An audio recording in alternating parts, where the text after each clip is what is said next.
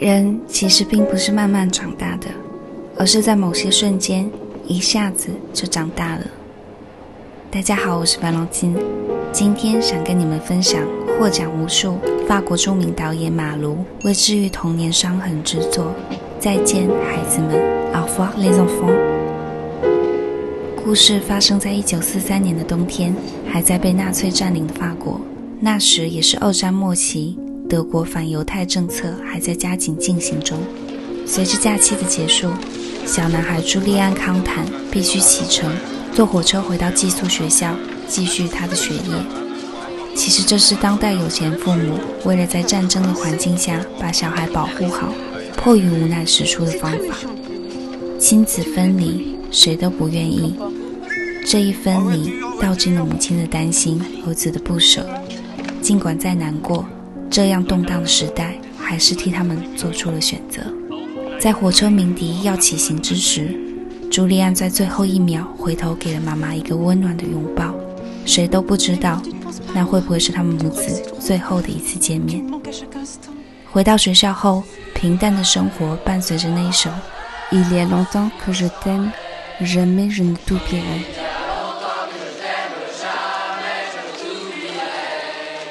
我一直深爱着你，永远不会把你忘记。一切如常，校长向大家介绍着新同学，其中一位尚波内跟朱利安同年。这位新同学的姓氏刚好和法文的贝雷帽 b o n e 相同。朱利安一开始也会欺负这个只会学习、社交零分的新同学，但随着每日的相处，朱利安逐渐发现，这个贝雷帽不仅数学成绩优异。还弹得一手好琴，出色的表现频频被老师们称赞，这让原本成绩第一的朱利安心里很不是滋味，却又有几分佩服。一天在上课的时候，防空警报响了，又是司空见惯的空袭。孩子们因为不用上乏味的数学课而感到开心，并听从老师的口号躲进防空洞，小声地讨论着传出爆炸的地方。孩子们的天真似乎也随着恐怖的爆炸变得从容。又过了几天，当神父带着全班到门口写着“犹太人禁止进入”的公共澡堂洗澡，孩子们在脱衣聊天时，贝雷帽说：“我是新教徒。”朱利安很疑惑，他说：“不，呢，贝雷帽并不是新教徒的名字啊。”贝雷帽不再回答。他们这一对话也在朱利安的心里。埋下了疑惑的种子。当孩子们在运动时，突然有民兵来搜查。朱利安看着神父偷偷拉着贝雷帽到另一个房间避风头。他问学校的工友约瑟夫：“他们到底在找谁？”约瑟夫说：“他们在找躲兵役的人，像是辅导员莫罗。然而，这个躲兵役的人其实是指被迫到德国被关进集中营的犹太人。”晚上，朱利安被周遭奇怪的声音吵醒了，发现是贝雷帽在用希伯来语祷告。隔天，朱利安在整理他的置物柜时，也顺便看了贝雷帽的柜子，意外地发现 m o n e 贝雷帽不是他的真名，而是科波什坦因。这一切原来是神父校长为犹太儿童提供的秘密庇护，偷偷让他们改名换姓，住进相对安全的基督寄宿学校。又过了几日，他们一起去山上冒险寻宝。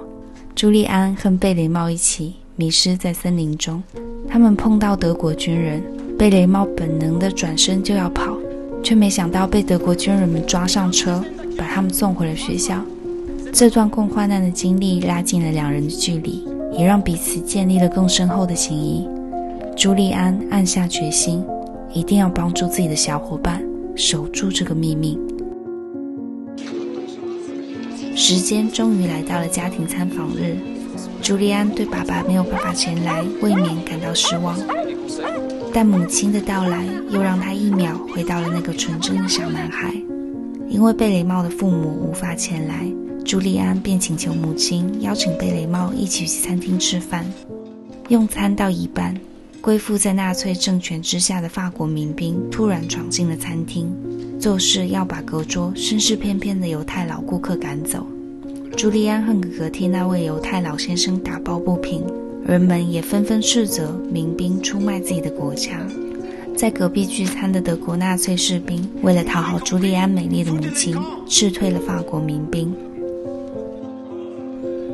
回到学校后，工友约瑟夫正被神父训斥，因为他与孩子们以物易物，将换到的东西拿到校外转卖。平时约瑟夫喜欢拿香烟换果酱。然而，神父却认为这些家长寄来的食物应该留在学校与其他同学分享，不该被他拿到黑市做交易。尽管不公平，但最终这些富家子弟也只是被训斥了一顿。只有工友约瑟夫一人被学校解雇了。一九四四年一月，盖世太保闯入了上课中的教室，要找出被藏匿的犹太人。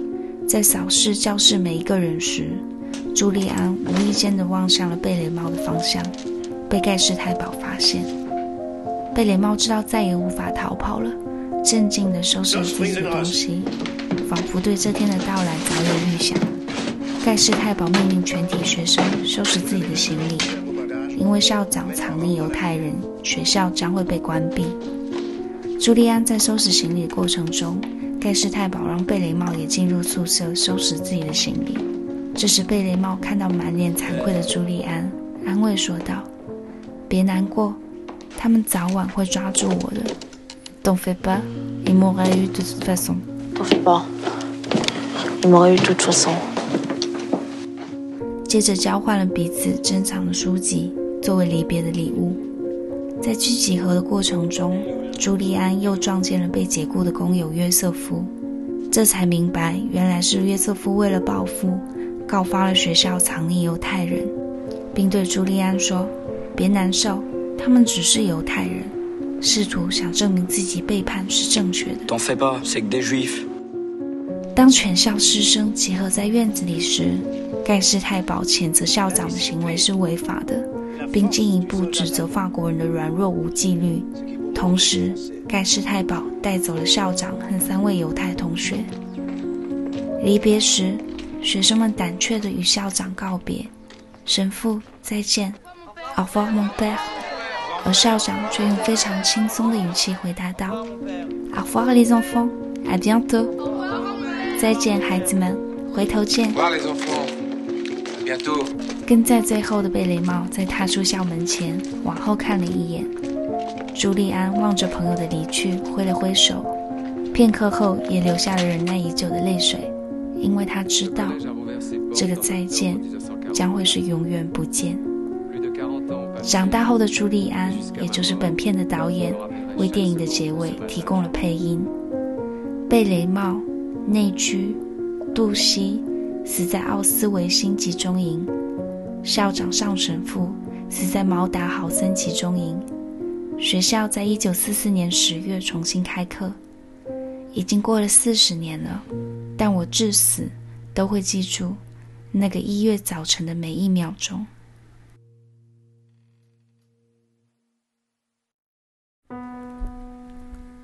本片是导演马卢童年时发生的真实故事，也是他一辈子的痛。马卢就是电影中的朱利安，其实他用了极其克制的手法来展现童年的伤痛和自责。如果他没有回头多看那一眼，贝雷帽是不是就不会被抓？我想这也是为什么在电影的一开始，贝雷帽还没有来到学校的时候，导演会安排朱利安和他的小伙伴们一起唱那一首“我一直深爱着你，永远不会把你忘记”。电影的色调虽然阴郁昏暗，但看得出导演技巧似的利用孩子们的天真可爱去作为反差。孩子们喜欢在课余时间玩踩高跷游戏，仿佛有无限的精力。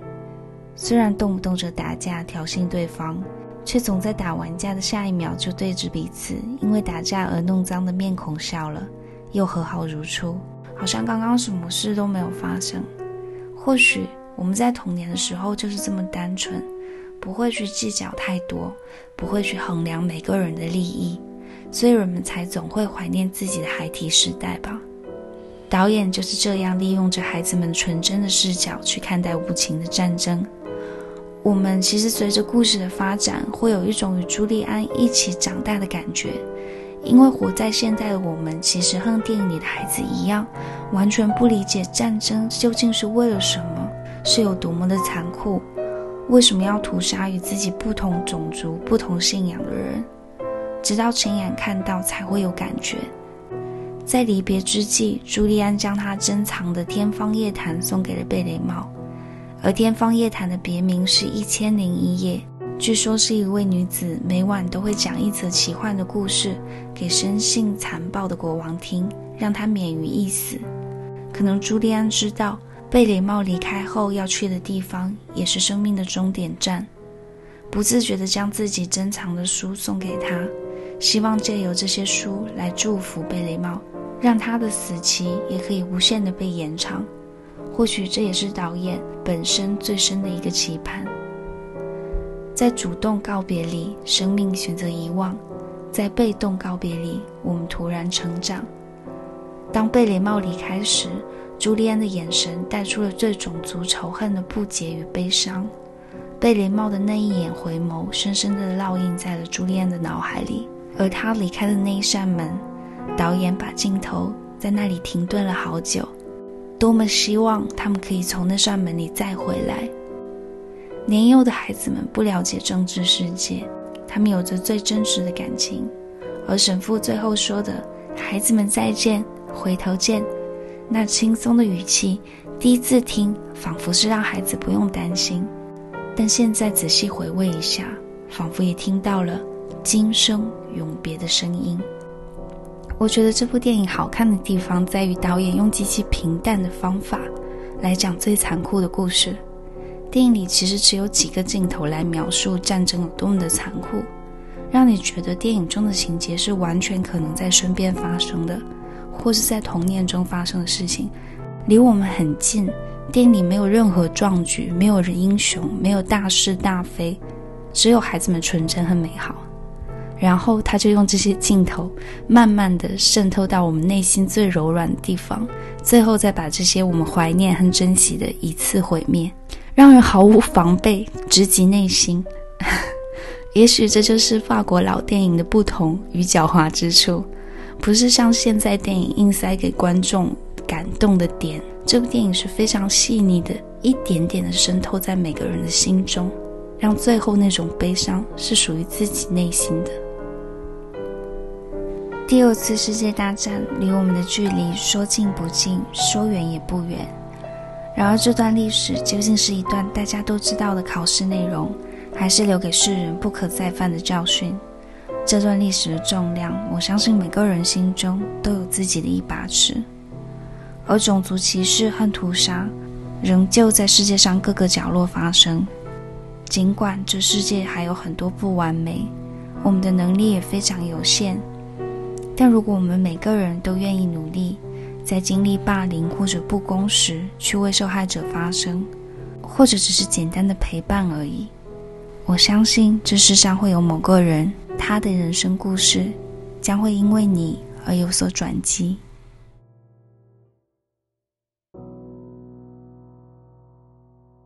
好了，今天的影片就到这里。如果你喜欢这部影片，请不要忘记订阅、按赞，并在留言区告诉我你还喜欢哪部法国影片呢？